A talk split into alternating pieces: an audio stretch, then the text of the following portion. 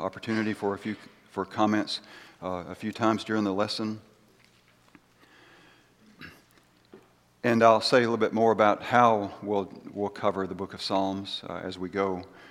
It's been noted that the Psalms are quoted more than any other Old Testament book in the New Testament.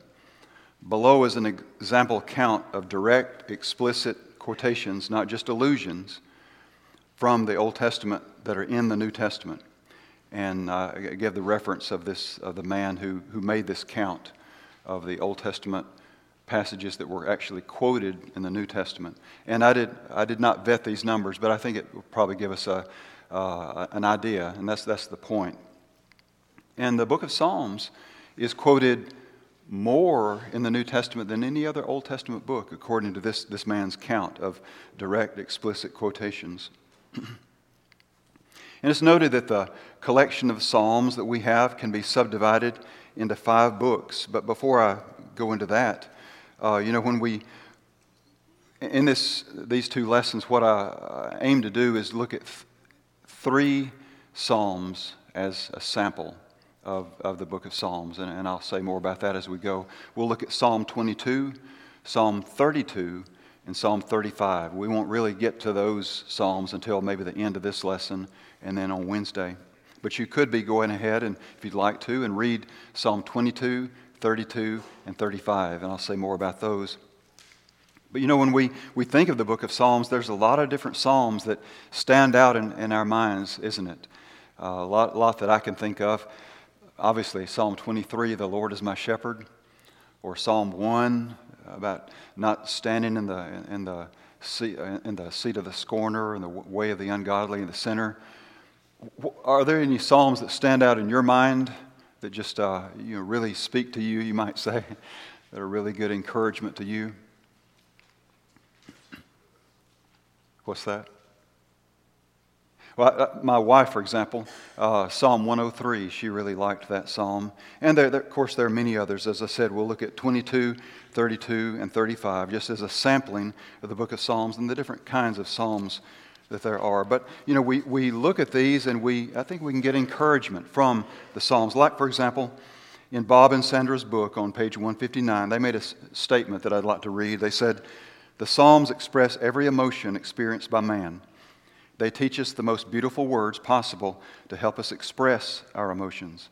Let's take advantage of the blessing that God has given us by preserving these inspired songs for us. So we can gain a lot of encouragement. We can see a lot of ways to express uh, concepts from David's words and, and the writers in the book of Psalms.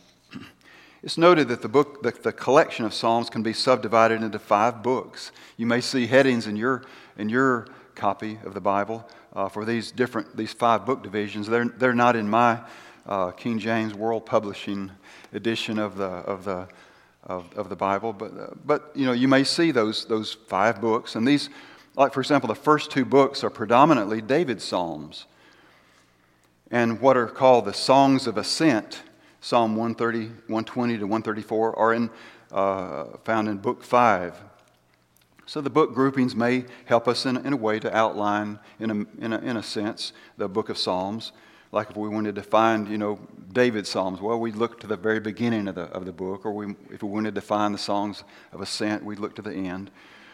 It's noted that the last psalm in each of these five book divisions ends with a statement blessing the Lord of Israel. In other words, a doxology or a short hymn or a statement of praise to God. For example, and I list out these, the five books, divisions uh, in the book of Psalms. Like, for example, Psalm 3 through 41. At the end of that psalm, there's a statement Blessed be the Lord God of Israel from everlasting and to everlasting. Amen and amen.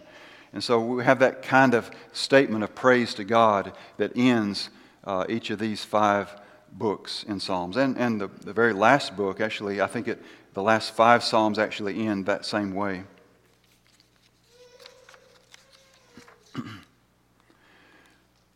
The authors of the, the book of Psalms, besides David, or some of the possible authors, are Asaph, the sons of Korah, Heman and Ethan, the Ezrahites, Moses, Wikipedia even notes that the Septuagint attributes some Psalms to Ezekiel and Jeremiah.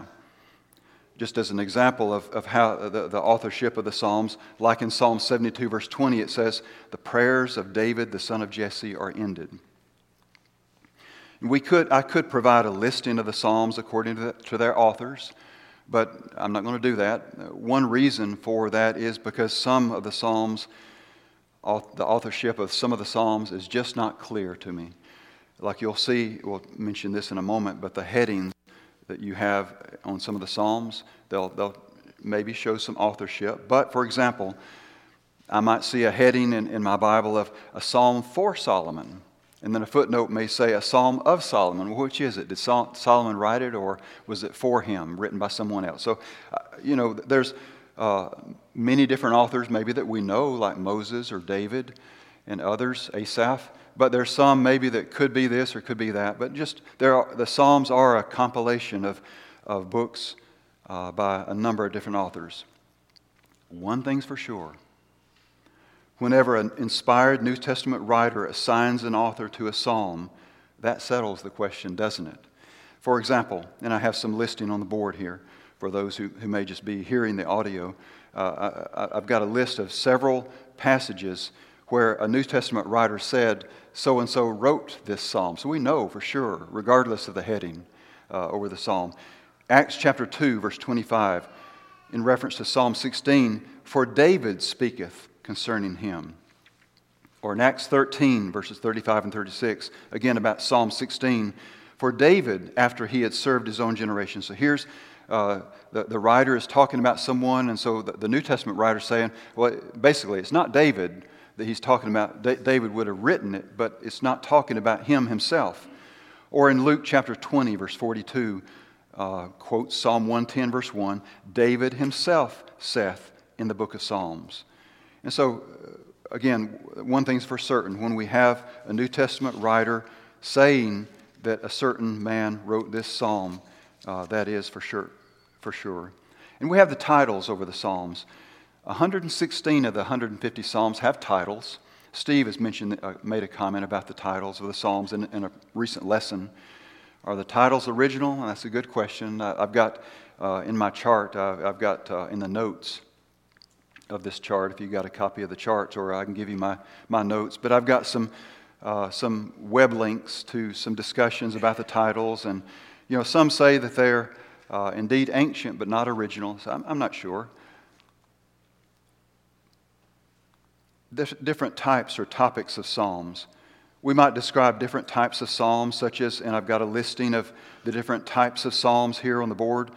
We might describe some as Psalms of lament. You may hear someone describe that. You know, here's someone crying out, pouring out their heart to God for help, asking for help, like David, as we'll see in Psalm 22, or Jesus, uh, in reference to him. Psalms of praise or hymns to God. Psalms, confessions of sin, like Psalm 32 that we'll look at and also Psalm 51. We have uh, David uh, confessing his sin to God. Psalms that are messianic, that are pointing ahead to Christ. And uh, this uh, uh, $5 word, maybe, or what, what, would you call it? The imprecatory Psalms. Psalms that would call upon God to judge or take vengeance upon the wicked. So, just different kinds of Psalms, and some of them uh, are a blend of themes. For example, we'll look at Psalm 22, that's a messianic psalm, that is a foretelling of some of the things that Jesus would do, like in Matthew 27. But that psalm itself could be divided into sections of lament and sections of praise. So, just ways to describe the psalms.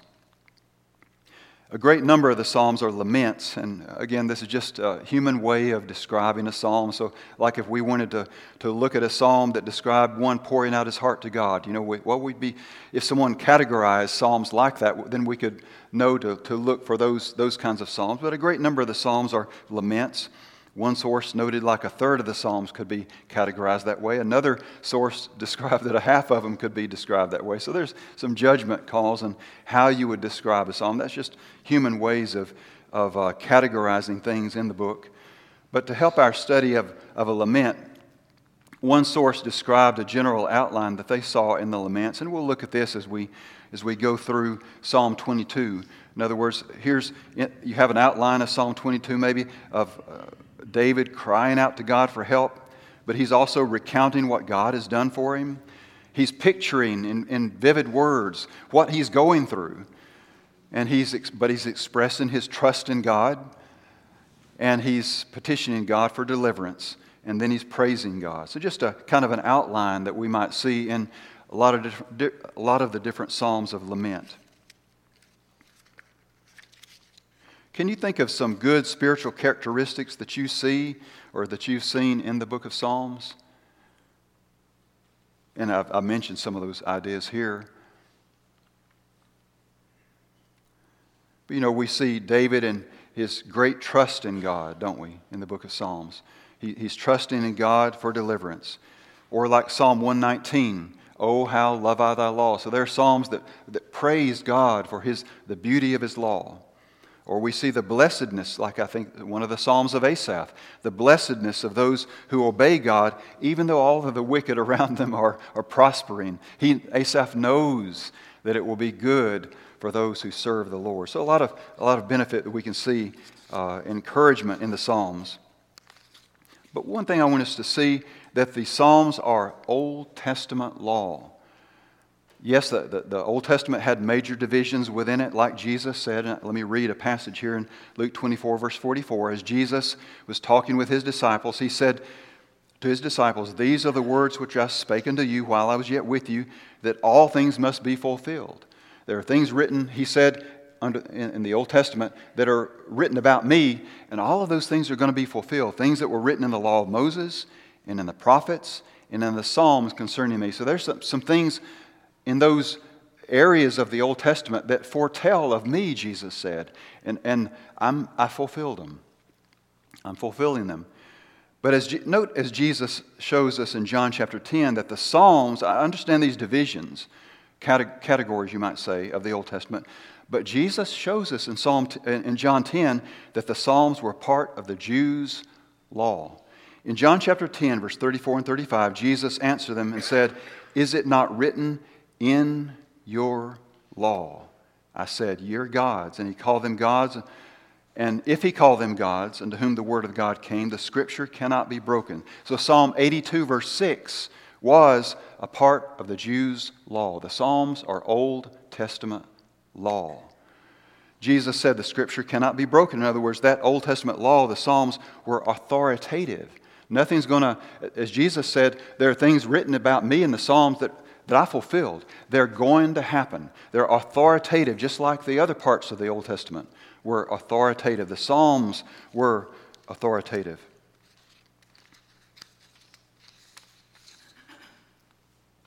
Any comments or questions you have? We'll say more about that as we go. About the inspiration of the Psalms. Holy Scripture was God breathed. There is God breathed. There was God breathed. God, I don't believe God simply oversaw the writing of Scripture, whatever it might be. Our New Testament, and uh, Steve commented in the radio program, program this morning about inspiration of Scripture.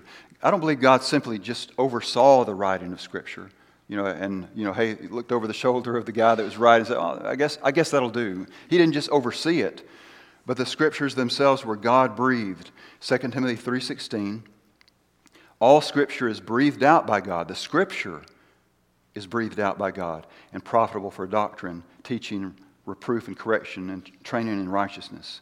Just as an illustration, 1 Corinthians 2:13 Paul said, as he was describing his, his gospel and his, his letter, he said, which things also we speak, not in the words which man's wisdom teacheth. You know, Paul said, I'm not teaching the words that man taught me, but I'm teaching the words that the Holy Ghost taught him. So the Holy, Paul said the Holy Spirit taught in words.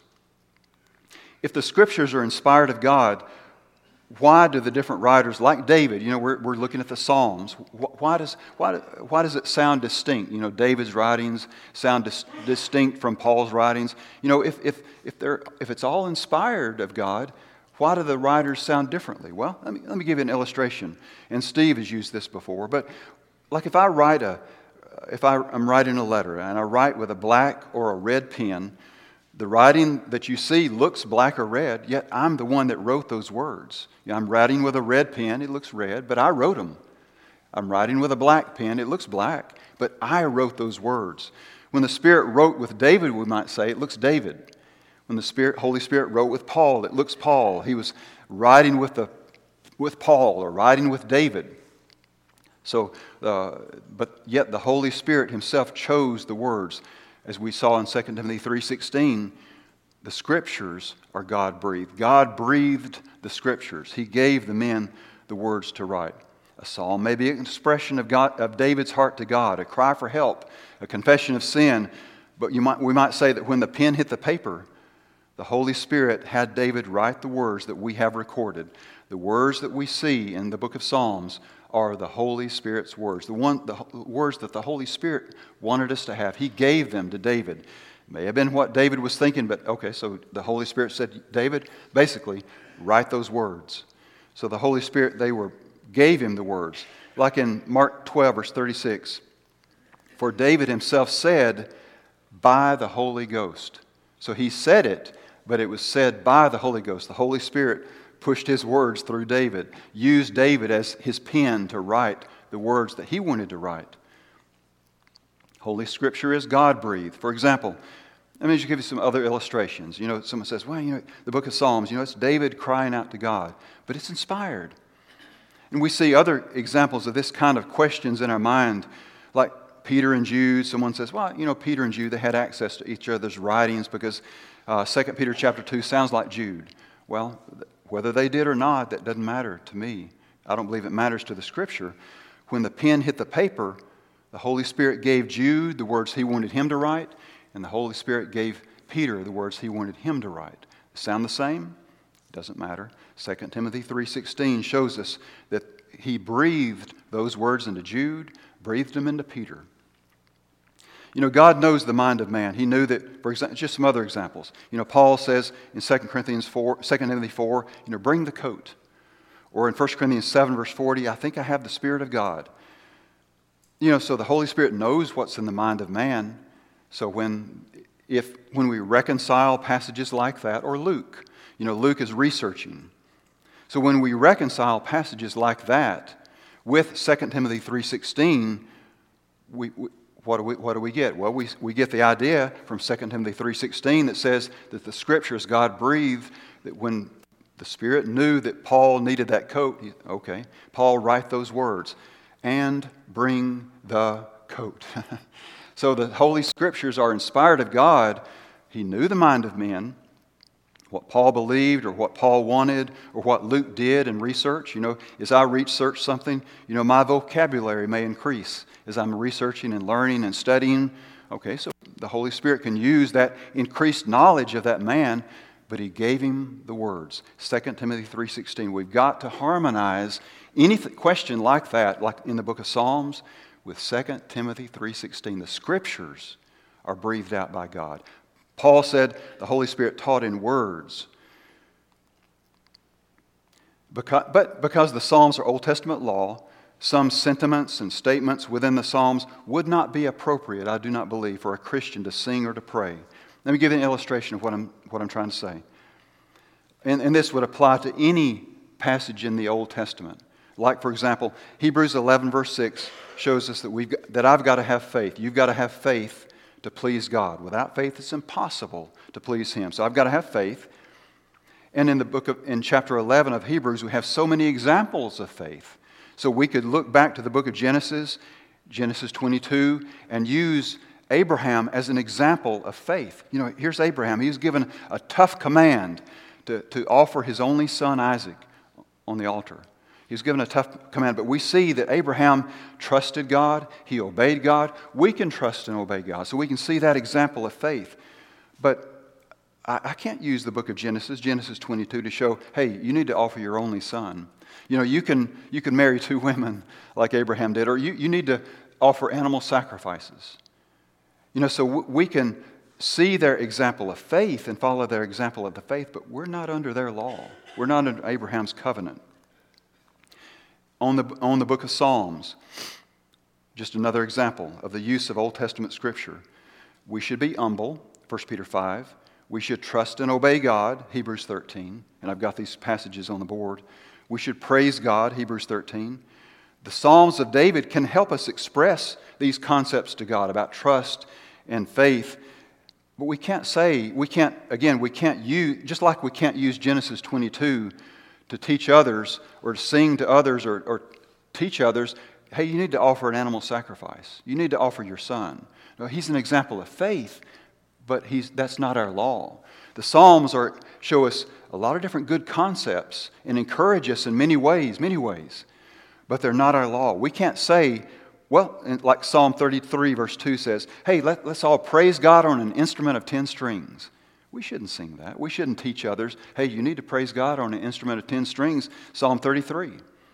No, it, it's Old Covenant law. Yes, we can gain a lot of different uh, uh, helps from Psalm, the book of Psalms, but it's not our law.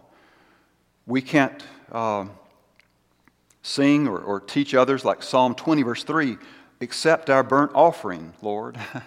I'm going to offer, go offer an animal sacrifice. Or in Psalm 144, verse 1, you know, David said that God taught his hands to war. I, I shouldn't teach others that. I shouldn't, I shouldn't sing that. I should, or if there was a passage in the book of Psalms about worshiping on the Sabbath, I shouldn't use the book of Psalms to show, hey, we need to worship on the Sabbath.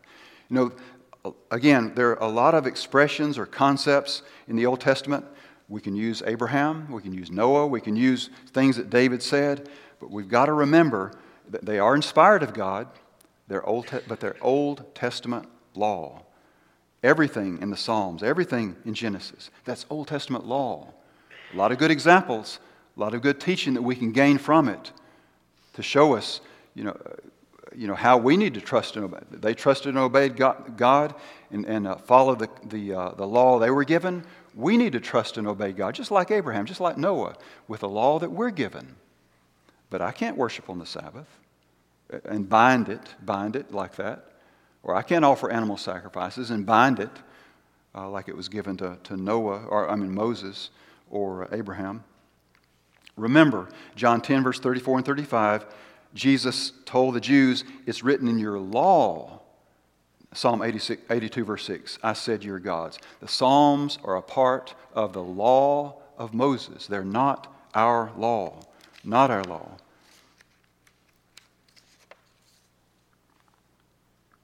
And remember in Hebrews 7, verse 12, that the law changed. We're not under the old covenant. We're not under the, any kind of a covenant that was before Moses. We're under the new covenant law, the New Testament law of Christ. And for the remainder of our overview of Psalms, what we're going to do is we're going to consider Psalm 22. It's a psalm of lament and praise, and it's a messianic psalm. We'll, we'll look at Psalm 32. And we could also, we won't really have time, but we could also look at Psalm 51 to, and going along with Psalm 32. Psalms of lament and praise and confession of sin, or Psalm 35, an imprecatory psalm. We'll just look at, we'll look at those as examples. But any comments or questions on our uh, study of the book of Psalms so far. And we'll look at, uh, we'll, we'll, start getting into Psalm 22 now, but we'll Uh, probably need to finish up with Psalm 22 and the other two Psalms on Wednesday night.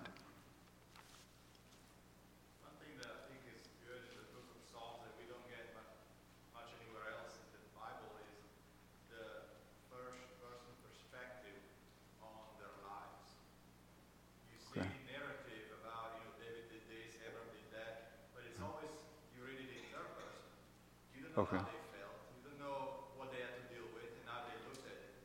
So it's, I think it's a great insight to understand looking at who David was. Okay. Looking at how David felt in certain situations. And just see what his mind had. You know, if I look at you, I cannot see what you're thinking. I don't know if you're struggling with something. But then if I could read your words of you confessing yourself to God or striving for help or whatever, I think that's a great insight that we don't get much anywhere else. Right.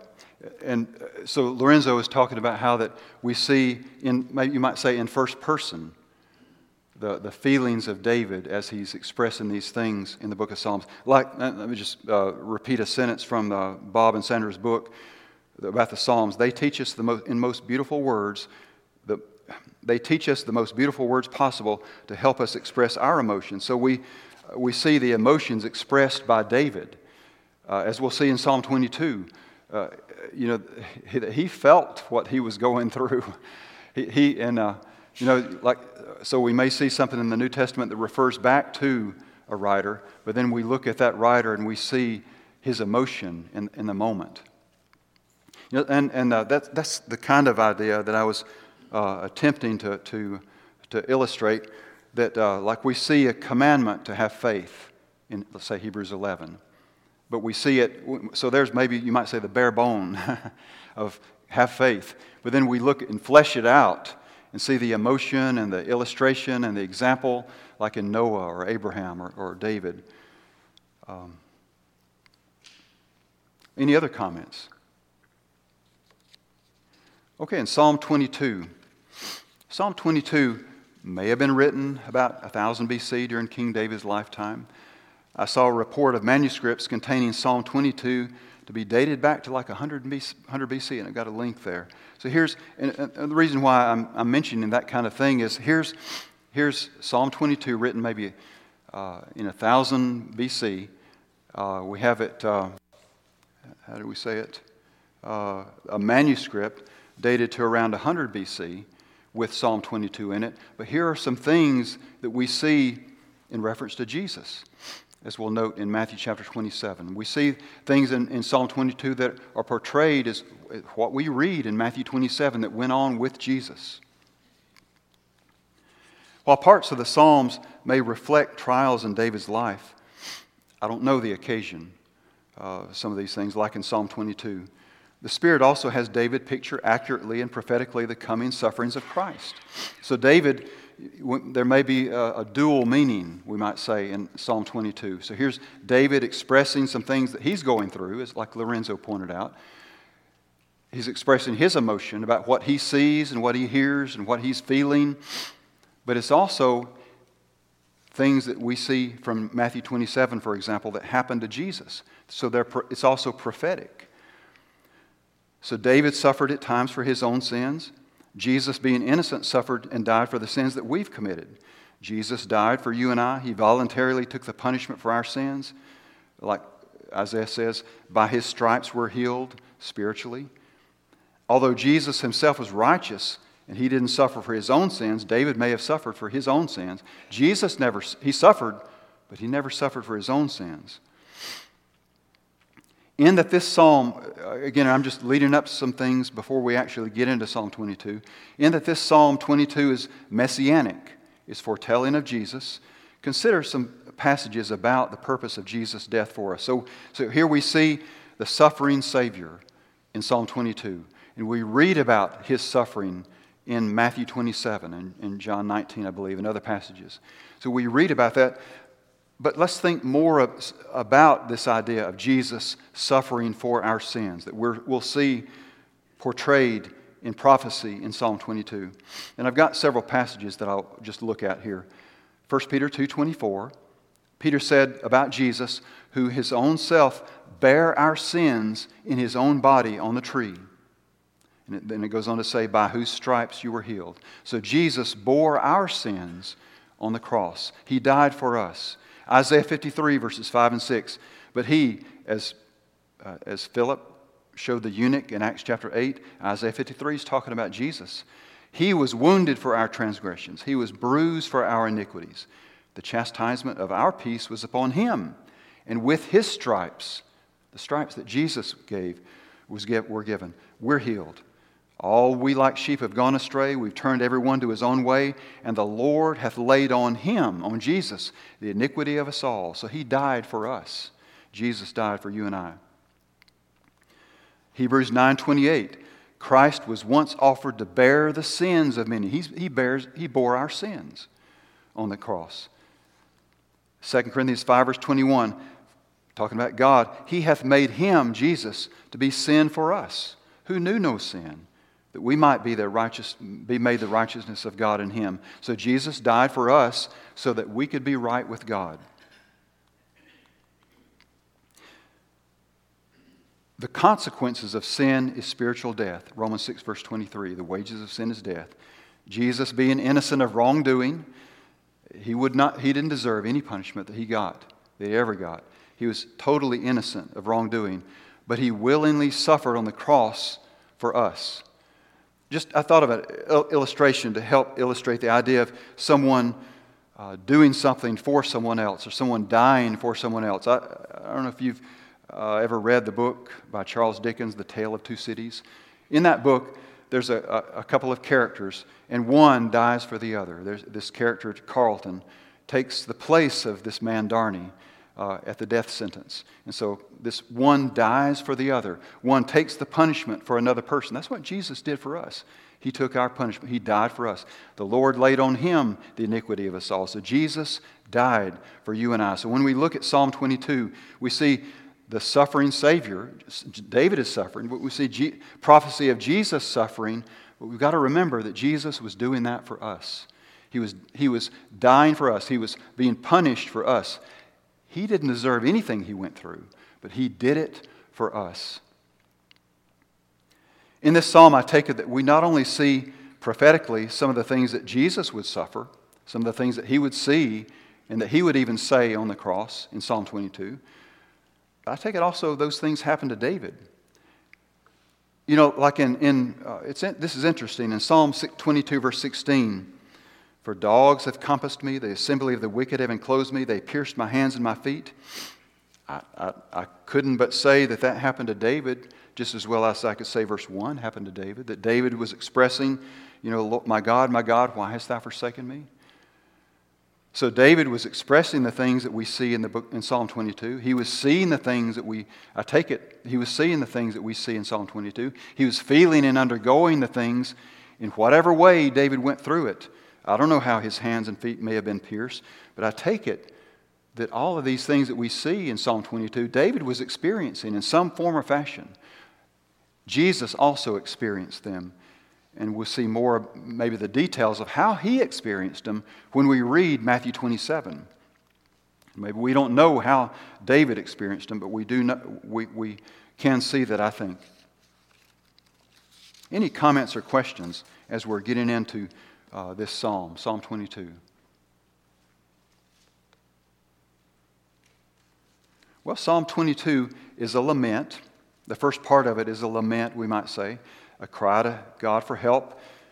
And let me uh, just go back to this, uh, this outline that I, mentioned that uh, one writer uh, suggested as the, that he saw characteristic of Psalms of lament. And here's someone pouring out their heart to God, also recounting what God has done for them, picturing and like uh, Lorenzo would say, showing uh, you know in first person, you know, picturing the distress he's going through, expressing his trust in God, petitioning God for deliverance, and praising God. As we have uh, a little bit more time this morning, let's go ahead and begin looking at Psalm 22 in light of this outline, this, this outline to help us get in our mind Psalm 22. So in Psalm 22, in the first couple of verses, David and also Jesus in prophecy. David is pouring out his God, uh, heart to God. He's crying to God for help. My God, my God, why hast thou forsaken me? And I take it that he is undergoing these things. God is letting him go undergo these things. I, I would just explain that's what he meant by that. You've forsaken me, you're letting me go through these things. As we'll see, David and, of course, Jesus and others know that God is a God of deliverance. But He does allow us to go through things at times. My God, my God, why hast thou forsaken me? Why art thou far from helping me and from the words of my roaring? Oh my God, I cry in the daytime, but thou hearest not, and in the night season, and I'm not silent. So David is going to show us that he actually went through some things. He, God let him go through these things. And, but David recounts what God has done for him, verses 3 through 5. Thou art holy. O thou that inhabitest the praises of Israel. Our fathers trusted in thee. They trusted, and thou didst deliver them. They cried unto thee, and were delivered. They trusted in thee, and were not confounded. And so then David goes on through verses 6 through 18, and he pictures his distress to God. He, he shows us in detail, I take it, what he's actually going through. How he went through it, I don't know. But I'm a worm, and no man, a reproach of men, and despised of the people. All they that see me laugh me to scorn and shoot out the lip. They shake the head, saying, and, and you know, I just thought of this maybe, you know, as, as uh, David one time feigned himself mad, you know, people might have mocked him. I but I don't, again, I don't know when he's referring to, what event he's referring to here, but in verse 8, he trusted on the Lord that he would deliver him. Let him deliver him, seeing he delighted in him. But thou art he that took me out of the womb. Thou didst make me hope when I was on my mother's breast. I was cast upon thee from, thy, from the womb. Thou art my God from my mother's belly. Be not far from me, for trouble is near, for there is none to help. Many bulls have compassed me, strong bulls of Bashan have beset me round, uh, beset me round. They gaped upon me with their mouth, as a ravening and roaring lion. I'm poured out like water, and all my bones are out of joint. My heart is like wax, it melts, it is melted in the midst of my bowels. My strength is dried up like a potsherd, and my tongue cleaveth to my jaws, and thou hast brought me to the dust of death. For dogs have compassed me, the assembly of the wicked have enclosed me. They pierced my hands and my feet. I may tell all my bones. They look and they stare upon me. They have part my garments among them. They cast lots upon my vesture. And then David, uh, we can see also that he did express his trust in God, like back in verse 8. You know, people are accusing him. Well, he trusted in God. Well, David expressed, had obviously been expressing and showing his trust in God. In verse 10, I was cast upon thee from the womb. Thou art my God from my mother's belly. So he trusts God. But in verses 19 through 21, we see him petitioning God for deliverance. Thou art not far from me, O Lord, O my strength. Haste thee to help me. Deliver my soul from the sword, my darling from the power of the dog. Save me from the lion's mouth, for thou hast heard me from the horns of the unicorns. And again, I, let, me, let me point out that David is actually going through these things. God did not act, keep him from suffering all of these things. He was, I might say, on the horns of the unicorn or, or, or the wild, uh, maybe other translations may say the wild, um, uh, wild ox, I believe. So he was on the, on the horns. He was feeling his bones out of joint. He was, they were gaping upon him. They were uh, mocking him. His hands and feet were pierced in some way. So he's, he's feeling and seeing and going through the, these trials. And we're about out of time. Let's see. Let me think just a second about how far I want to go further on this. But in, in the last part of the psalm, and I think we had probably had time to read the, the remainder of the psalm. Him. His hands and that feet section further on this is, is a section of praise but to God. In, so here's the, the cry for help, a lament in the first part. In the last part is praise. Upon him. Verse 22. Uh, I'll declare thy name unto my brethren. In the midst of the congregation will I praise thee. First part, ye that fear the Lord, praise him. All ye seed of Jacob, glorify him. And fear him, all ye seed of Israel. For he hath not despised nor abhorred the affliction of the afflicted, neither hath he hid his face from him. But when he cried unto him, he heard. So David understood and knew that God was a God of deliverance. But from verse 1, we do see that God allowed him to go through the things that he went through. My praise shall be of thee in the great congregation. I will pay my vows before them that fear him. The meek shall eat and be satisfied. They shall praise the Lord that seek him. Your heart shall live forever. All the ends of the world shall remember and turn unto the Lord, and all the kindreds of the nations shall worship before thee. For the kingdom is the Lord's, and he's the governor among the nations. All they that be fat all upon the earth shall eat and worship. All they that go down to the dust shall bow before him, and none can keep alive his own soul. The seed shall serve him. It shall be accounted to the Lord for a generation. They shall come and shall declare his righteousness, his righteousness, unto a people that shall be born, that, ha- that he hath done this. So, a lot of different words of praise to God in this last section. Any, before we end the lesson, again, we'll look more at Psalm 22 no, on Wednesday, but then we'll look at Psalm 32 here. and Psalm 35 also. One of these, uh, last comments you have or questions? And uh, we had good attendance. Okay, well, thank you.